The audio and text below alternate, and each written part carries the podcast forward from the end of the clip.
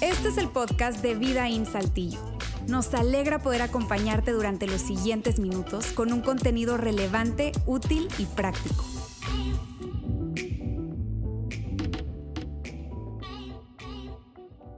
Amigos, hoy quiero arrancar de una manera eh, diferente. Este, quiero aprovechar el, que tengo el micrófono. Mi nombre es Luis, para los que no me conocen, soy pastor de esta iglesia, pero quiero ah, aprovechar para sacar una selfie con ustedes. Así que la voy a sacar ahí todo este lado, por favor.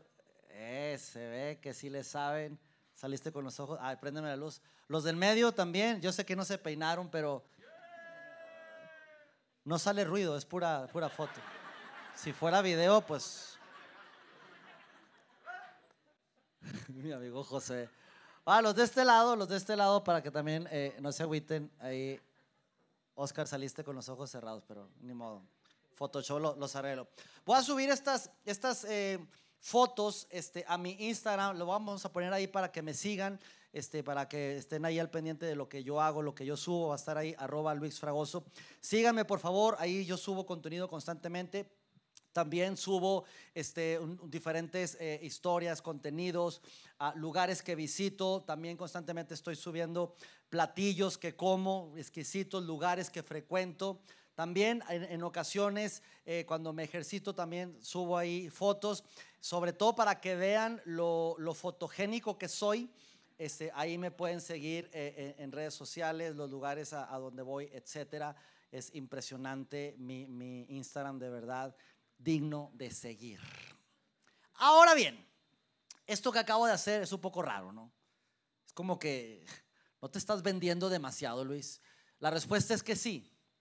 Pero la cosa es que hoy en día, sobre todo en estos tiempos actuales, vivimos en un mundo donde esta práctica es muy común, aunque muchas veces no lo decimos, ¿sí? De un micrófono, decir, hey, este, síganme, por favor, síganme. No andamos por la calle diciendo, síganme, todo el mundo, síganme. Pero dentro de nosotros es lo que queremos hacer. Vivimos, amigos, en una época de autopromoción constante. Autopromoción. Estamos cada vez más vendiendo nuestro nombre, vendiendo nuestra imagen. Antes una persona era simplemente Luis Fragoso, ahora no, ahora Luis Fragoso ya es como una marca.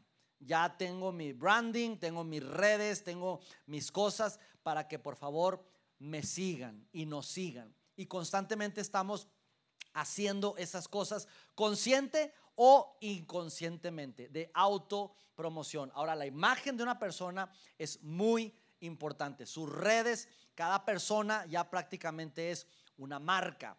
Hoy en día, como nunca antes, yo lo que estoy viendo, por ejemplo, aquí en Saltillo, de que cada vez más los espectaculares, ¿sí? Tú ves ya no solamente ah, el nombre de la clínica, el nombre del consultorio, el nombre, no sé, del despacho, sino ahora vemos personas, ¿sí? El abogado fulano de tal, el doctor fulano de tal, la, este, doctora fulana de tal, el, el personaje fulano de tal. ¿Por qué? Porque ya estamos queriendo vender personas nombres.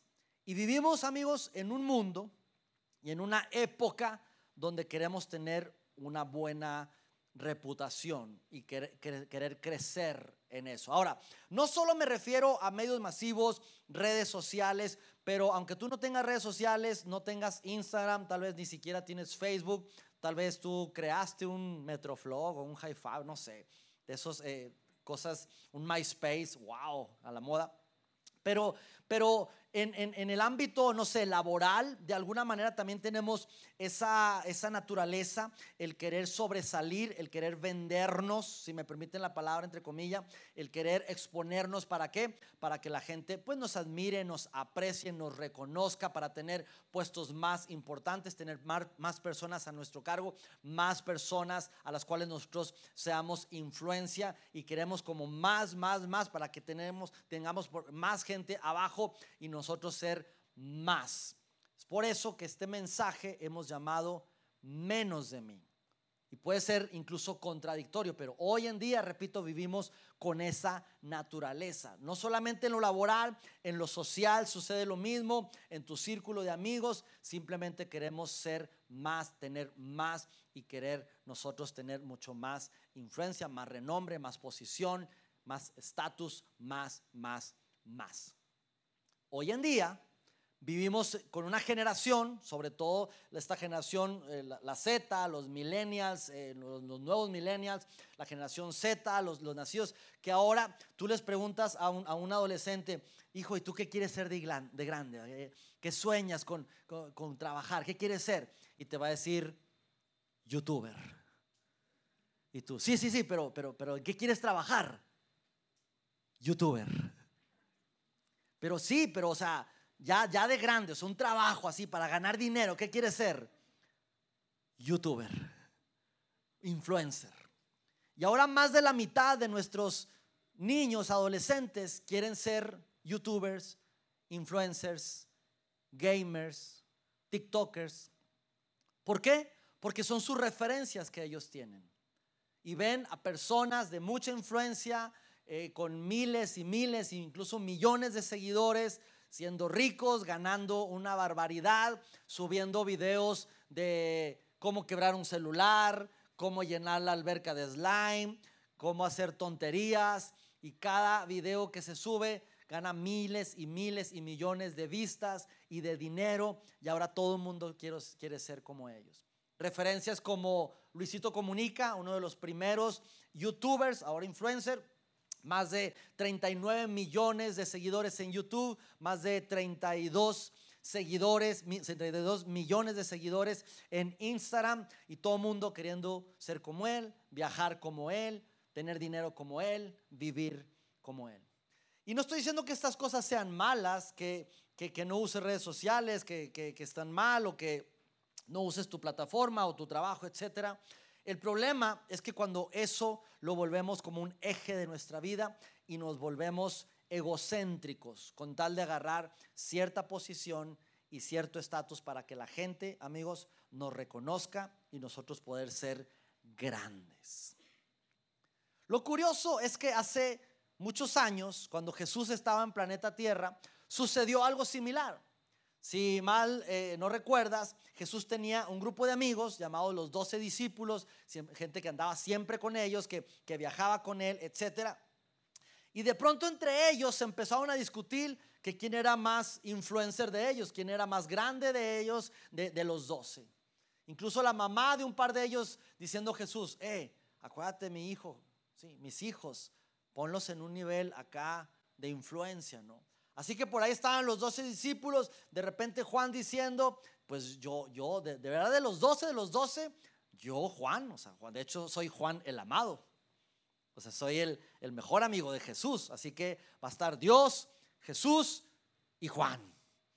Y Juan diciendo, yo, yo soy el que me recargué ahí, este, todavía no pintan esa, esa obra, ¿verdad? La va a pintar años después, este, la, van a pintar, eh, pero, pero mientras yo soy Juan el amado. Es más, voy a escribir un libro que soy tan, tan, tan egocéntrico que lo voy a escribir en tercera persona. Y de pronto el discípulo al cual Jesús más amaba, estaba hablando del mismo, ¿verdad? Llamado Juan, hizo. Y entonces Juan, ahí, Santiago, el hermano de, Juan, diciendo, eh, espérame, ¿cómo que tú? ¿Y yo qué? Si yo soy tu carnal, tú, yo también he estado con Jesús.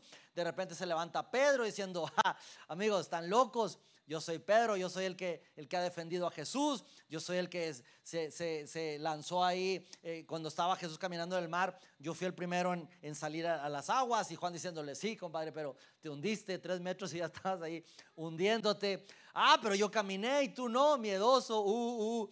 No, no, y queriendo ahí ver quién era el, el, más grande de los doce. Por ahí tal vez salió Tomás diciendo, no, no, amigos, yo, yo soy el más grande. Ay, cállate, Tomás de ti ni habla la Biblia casi, así que vaya. Y Jesús escuchando todo eso, ¿quién, ¿quién es el más grande de ellos? ¿Quién es el que tiene más posición, más estatus? Está Jesús y luego cómo está el orden jerárquico. Entonces va a estar como, no, en, esta posición va a estar Juan y luego va a estar eh, Pedro y luego Tomás, Andrés. ¿Cómo, ¿Cómo está todo ese organigrama buscando quién es el Luisito Comunica de la época, el hombre de más influencia, el más grande entre ellos. Pero Jesús los detiene en esa conversación y les dice, amigos, están súper equivocados. Las cosas no funcionan así. Y menos en mi reino. Y Jesús dice una frase que hasta el día de hoy es como muy contrario a la naturaleza que tenemos como seres humanos. Jesús dice, lo, lo, escribe Mateo, lo documenta Mateo, una de las personas que iban precisamente ahí con Jesús. Y les dice Jesús a sus discípulos, pero entre ustedes será diferente. Ustedes saben que las, las personas quieren gobernar, quieren autoridad, quieren influencia, quieren ser grandes, pero entre ustedes la cosa es diferente. El que quiera ser líder entre ustedes deberá ser sirviente. Quiere ser grande, debe servir. Quiere ser un líder, debe servir. Quiere ser de mucha influencia, debes servir. Y eso hasta parece ilógico. Como alguien de, que quiere ser influencia, que quiere ser alguien de mucha autoridad, grande entre nosotros, se va a poner a servir a otros. El líder está para que lo sirvan. Las personas grandes de influencia están para que las multitudes los sirvan a ellos. Pero Jesús dice, la cosa es diferente. Tú quieres ser grande, tú necesitas servir. Yo quiero hablarte de tres simplemente eh, fotografías mentales, tres acciones que podemos hacer como personas como seres humanos, que son pequeñas acciones, probablemente sean insignificantes, pero eso cambia el estilo de vida de una persona. Primera acción, rápido, lleva un lunch. Yo traje un lunch aquí. Lleva un lunch, un desayuno, un lonchecito, unas arepitas, un sándwich, Creo que la mayoría de las personas que están aquí conocen la historia de, David. David, conocido mundialmente por haber matado a Goliat. Ese día, amigos, que David mató a Goliat, ese día él se hizo famoso hasta el día de hoy. Ese día fue cuando su video se hizo viral, cuando todo el mundo lo empezó a conocer. Previo a Goliat, previo a ese día, David era nadie, insignificante era un hijo más, de hecho era un hijo insignificante, menor de sus hermanos. Pero a partir de ese día que David mata a Goliat, su fama se hace por toda la región y de ahí empieza el camino para que a él lo posicionen como rey. Sin embargo, ¿qué hacía Jesús en la guerra cuando estaban los filisteos y estaba ese gigante retando a todo el pueblo judío llamado Goliat? ¿Qué hacía David? David fue a la guerra a decir, a ver, voy a ir a pelear contra ese Goliat. No. ¿Qué hacía David entonces? David no estaba en esa guerra. David estaba acá con su papá. Previo a eso, David hacía cosas que nadie veía. Él eh, cuidaba ovejas, estaba con su papá, sus hermanos como que no lo, no lo querían mucho, era el menor, simplemente estaban ahí. Los hermanos eran los importantes, eran los que estaban en la guerra, eran los guerreros, eran los preparados. David estaba simplemente con su papá. Y mira lo que dice eh, el, escritor de, esta historia llamado Samuel, dice lo siguiente. Un día Isaí, Isaí recuerden, era el papá de David, Isaí le dice a David, toma esta canasta de grano tostado, o sea, un lunch, y estos 10 panes y llévaselos deprisa a tus hermanos. ¿Dónde estaban sus hermanos? En la guerra. Así que David toma ese lunch y lo lleva. Dale estos 10 pedazos de queso a su capitán, averigua cómo están tus hermanos y tráeme un informe de cómo les va allá en la guerra. Así que David en ese momento, ¿qué hizo? Él no se preparó, ah, voy a ir a la guerra y a ver si me toca pelear y si hay un gigante ahí yo lo voy a matar. No, David simplemente se le encomendó una pequeña tarea, insignificante tarea de llevar un lunch a sus hermanos.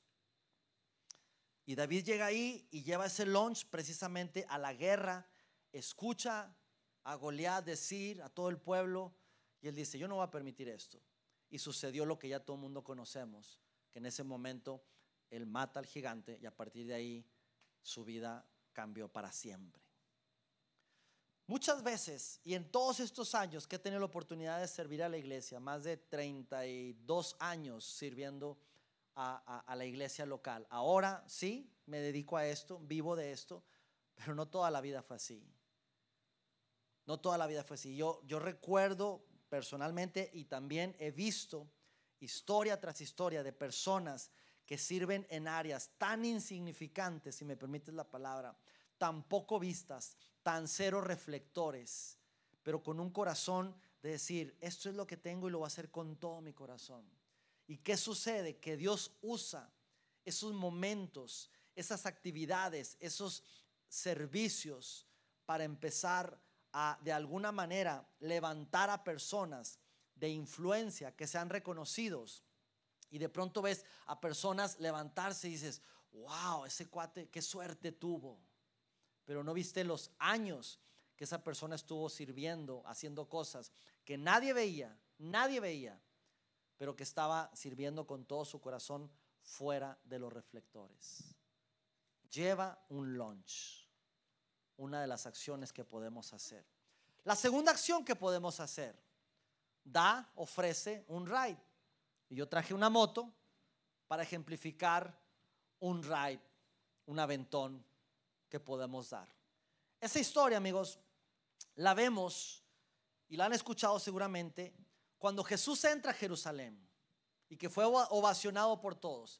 ¿Recuerdan en qué entró? En un burrito, en un burro. ¿Sí? esa, ese momento de la historia había sido ya anunciado, había sido profetizado más de 500 años atrás en la historia. 500 años. Llega el momento de la historia donde Jesús llega al, al pueblo y Jesús dice lo siguiente, vayan allá a ese lugar y ahí va a haber un burrito amarrado, tráiganmelo, porque con él voy a entrar a Jerusalén.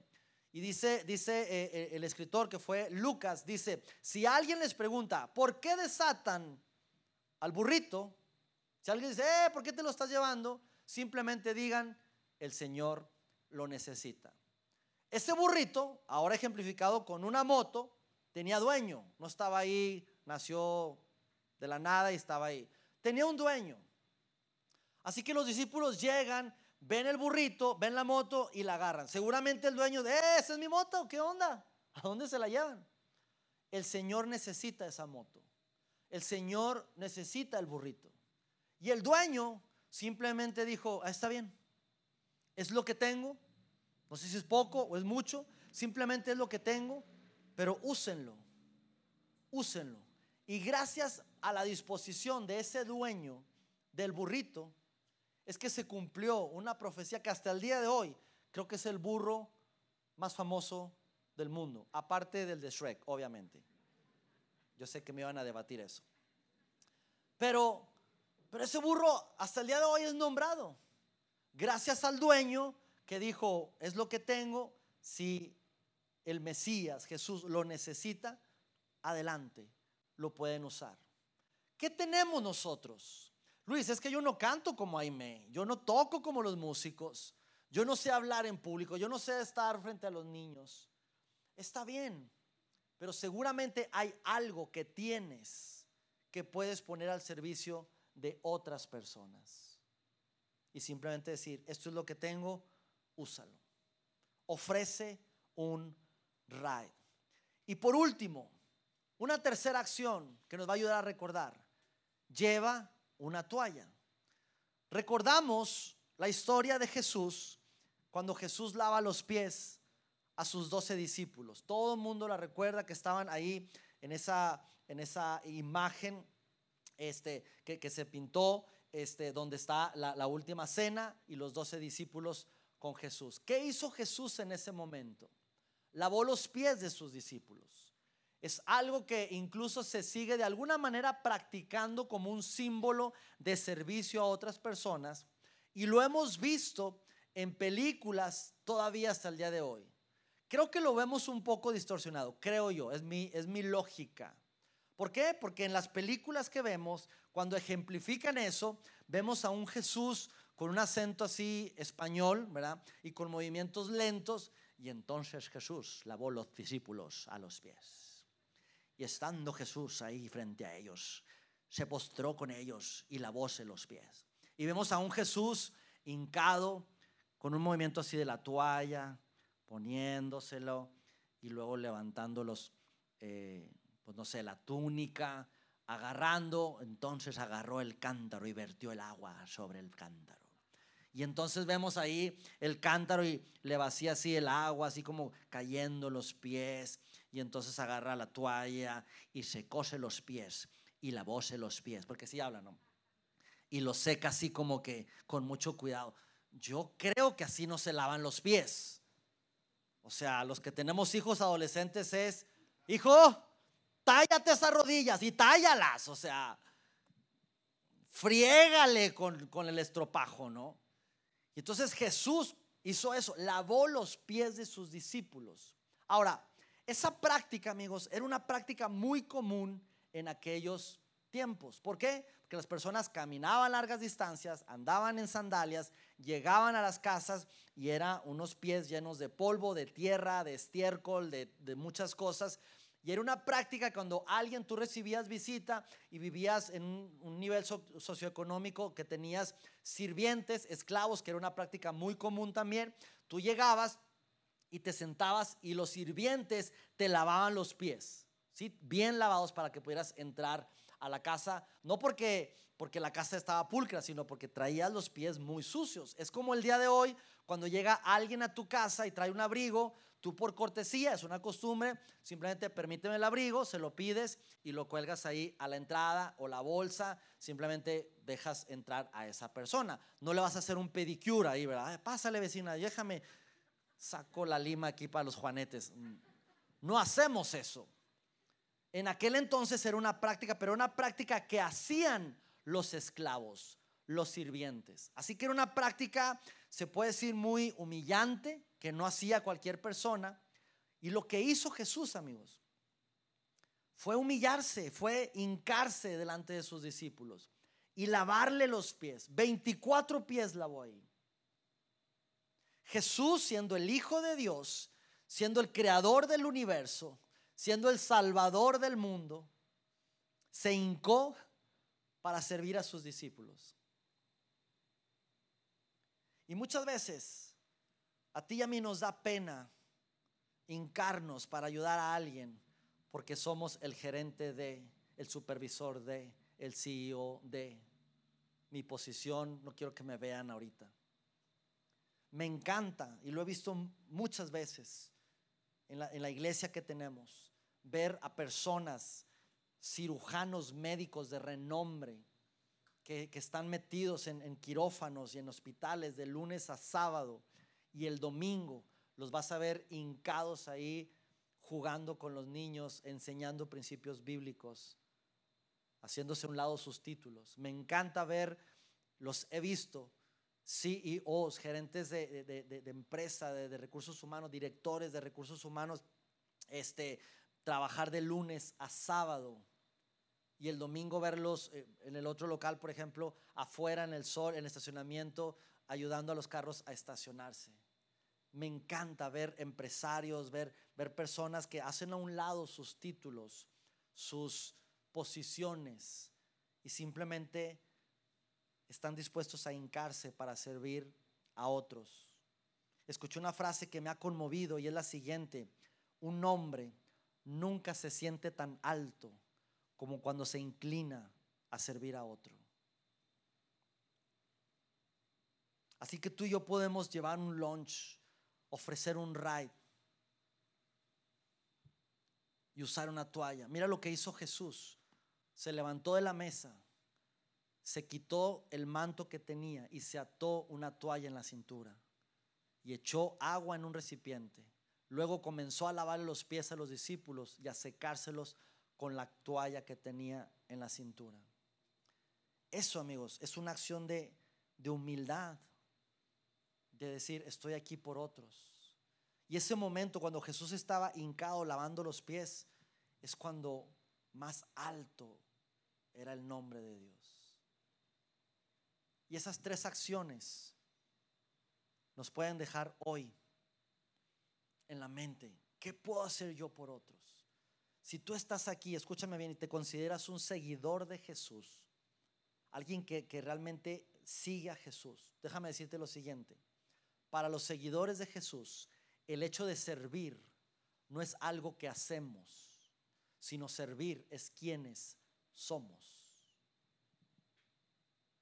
Debe ser parte de nuestra esencia, parte de nuestra naturaleza. ¿Por qué?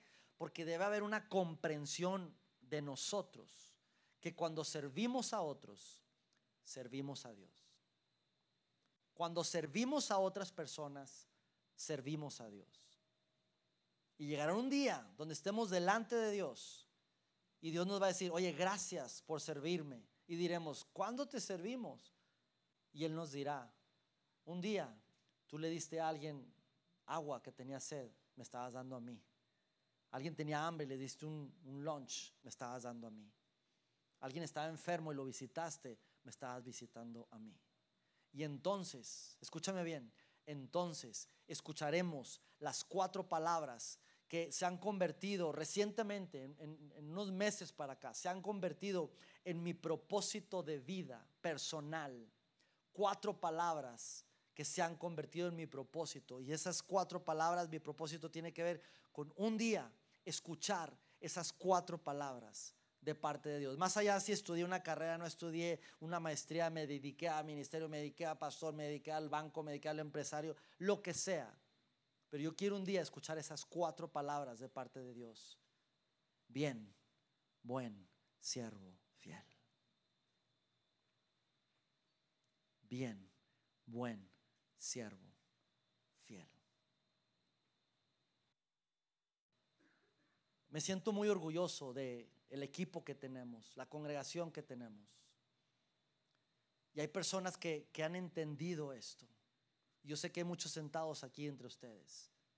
Quiero hablar de uno de ellos, Janiel, un chavo que empezó a asistir desde nuestros ambientes de, niños, luego entró a la prepa, a la, secundaria y estaba ahí. Tú lo veías como, ah, es un chavito ahí, como que podría decirse insignificante ahí en, los ambientes. Sin embargo, él levantando la mano, quiero servir, quiero servir, y empezó a servir, empezó a servir en, los ambientes de, secundaria, de prepa, y luego acaba de entrar a la universidad, ahora recién graduado de, la universidad, entra ya a carrera ahora el, semestre que entra, y el cuarto está viviendo con una familia, situaciones familiares eh, complicadas, pero él con un corazón impresionante de servicio. Él es Janiel. Está su foto ahí en, la pantalla. Y Janiel se ha convertido ahora en uno de nuestros directores de media, de nuestra área de producción. Directores en nuestros, director de nuestros ambientes de estudiantes en áreas de, de producción. Es un chavo que dices tú, él tiene 17, 18 años, él ya dirigiendo toda una producción, pero sabes, él ha entendido que su servicio tiene que ver con ayudar a otros porque está sirviendo a Dios. Él ha entendido que él tiene la oportunidad de predicar, no desde aquí, desde un círculo rojo, desde plataforma, pero él habla a cientos de personas a través de lo que lanza para media. Y él tiene claro su servicio. Es impresionante, pero tiene claro su servicio. Otra persona que quiero hablarles en, esta, mañana, tarde ya, es eh, la persona, tenemos ahí en pantalla a Sophie. Sophie, uff, si yo te hablara de Sophie, tengo mucho que hablar de Sophie. Creo que Sophie está por aquí entre nosotros. Allá está Sophie en cabina de, producción. Un aplauso, por favor, para Sophie. Sophie llegó aquí recientemente, no hace mucho tiempo, hace tal vez tres años, aproximadamente cuatro años. Llegó debido a una relación sentimental. Sin embargo, esa relación no, no, no prosperó. Ella estaba, de hecho, ella dice, yo no, no, pues no comulgo la misma religión que aquí, pero me gusta el ambiente. Así que ella empezó a venir, asistir, asistir y dice, yo este, tengo mis dudas, este, ustedes sé que, que, son seguidores de Jesús, yo, yo quiero saber eso, no me considero una persona así como ah, una seguidora de Jesús, pero, pero, pero quiero seguir viniendo, me gusta. Y empezó a venir, a venir, y empezó a servir, a servir. Y ella, eh, aparte, eh, recién también graduada, ella estudió todo el tema de, ya hay unas carreras que yo no entiendo. Eh, ella es licenciada en comunicación, no, nada que ver. Bueno, tiene una así como comunicación digital, creativa, e ingeniero en sistemas operacionales creativos de la web 3.5, 27, 92, 81. No sé, unas carreras de esas este, súper tecnológicas. Eh, pero ella, ella de verdad es impresionante, impresionante. Todo lo que ella ha estudiado y todas sus habilidades que tiene, las ha puesto al servicio, al servicio de otros y de vida en particular. Y entonces tú la ves diciendo, sabes que ahorita tengo mucho trabajo, ella es una freelance, eh, si tú necesitas eh, mover eh, redes y todo, ella es la persona, es, impresionante, y no estoy haciendo promoción, pero es impresionante lo, lo, que hace, pero va a aparecer ahí su número de cuenta y su Instagram, no, se creen. Y, lo que hace ella, e, ella se ha adueñado, ella, ella nos lidera. Ella de repente va conmigo, Luis, necesitas grabar un video así. Y Heidi, necesitas hacer esto, vamos a hacer esto, vamos a hacer lo otro. Y, todo lo que sucede en redes sociales, ella tiene todo un equipo también de voluntarios impresionante. Ella es voluntaria, sirve, hace muchos diseños, muchas cosas. No solamente eso, no solamente eso, sino viene los fines de semana, hace, hace también eh, cosas para, para los estudiantes de hecho, está también eh, liderando y dirigiendo una de las áreas de, producción en nuestros ambientes de estudiante. Así que tú la ves con un montón de trabajo entre semana, pero los fines de semana aquí se la vive, aquí se la vive. Y a veces le decimos como, Sofi, este, no tienes que venir hoy. Ok. Y aquí la ves a las 9 de la mañana hasta las 3 y media de la tarde. ¿Sabes por qué? Porque ha entendido que sus dones, sus habilidades los quiere poner al servicio de otras personas y de Dios. Así que la iglesia, mucho de la iglesia que tenemos entre semana, sucede gracias a Sofi y todo lo que se está comunicando en redes sociales. Quiero hablarte de alguien más. Ella es Pau, otra chica que me ha sorprendido, una chica que acaba de cumplir 17, 18 años Gracias a Dios. Toda una historia. Pero ella ha estado sirviendo en nuestros ambientes de kids desde hace ya varios años. Y una chica que ha puesto su corazón, no solamente aquí en vida, pero con nuestros ambientes de, niños. Probablemente la veas poco aquí, porque ella está nuevamente metida en kids, específicamente en Wambaland y la vas a ver coordinando equipos, la vas a ver contando historias, sentada en un tapete ahí con todos los bebés o, los ya más los, los grandecitos, los, los, los, que gatean, los, los, los de kinder, sirviendo con una pasión. Y ella tiene así desde los 15 años, 16 años, sirviendo en nuestra área de kids. Y aparte ella, obviamente, estudia, tiene su familia, pero ella, ella ha decidido, decidido servir. Más allá de si su familia viene o no viene, ella decidió involucrarse aquí. Y es, perdón, impresionante el trabajo que ella hace, cómo se ha adueñado. Y no solamente eso, sino tiene su ambiente de estudiantes también. Ella viene a su ambiente de universitarios y sirve ahí, sirve en los ambientes de estudiantes. Una cosa de verdad digna de admirar. Y te estoy hablando de tres jóvenes y tal vez dirás, ah, pues que son chavos, tienen tiempo, ellos, ellos pueden. Yo ya tengo 40, 50 años, yo, yo trabajo, etc. Pero mira, de verdad no hay edad para esto.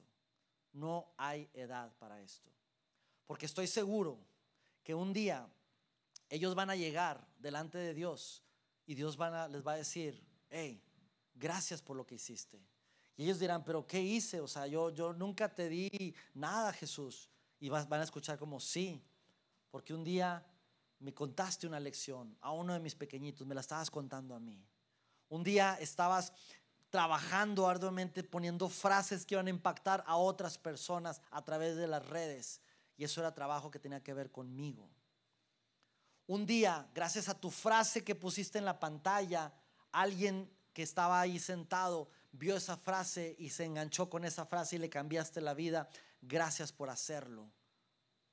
Y diremos, pero ¿en qué momento? ¿Por qué? Porque lo estábamos haciendo a alguien más. Amigos, soñemos con un día escuchar esa frase de parte de Dios, que estemos delante de Él y que Él nos diga, bien, buen siervo, fiel.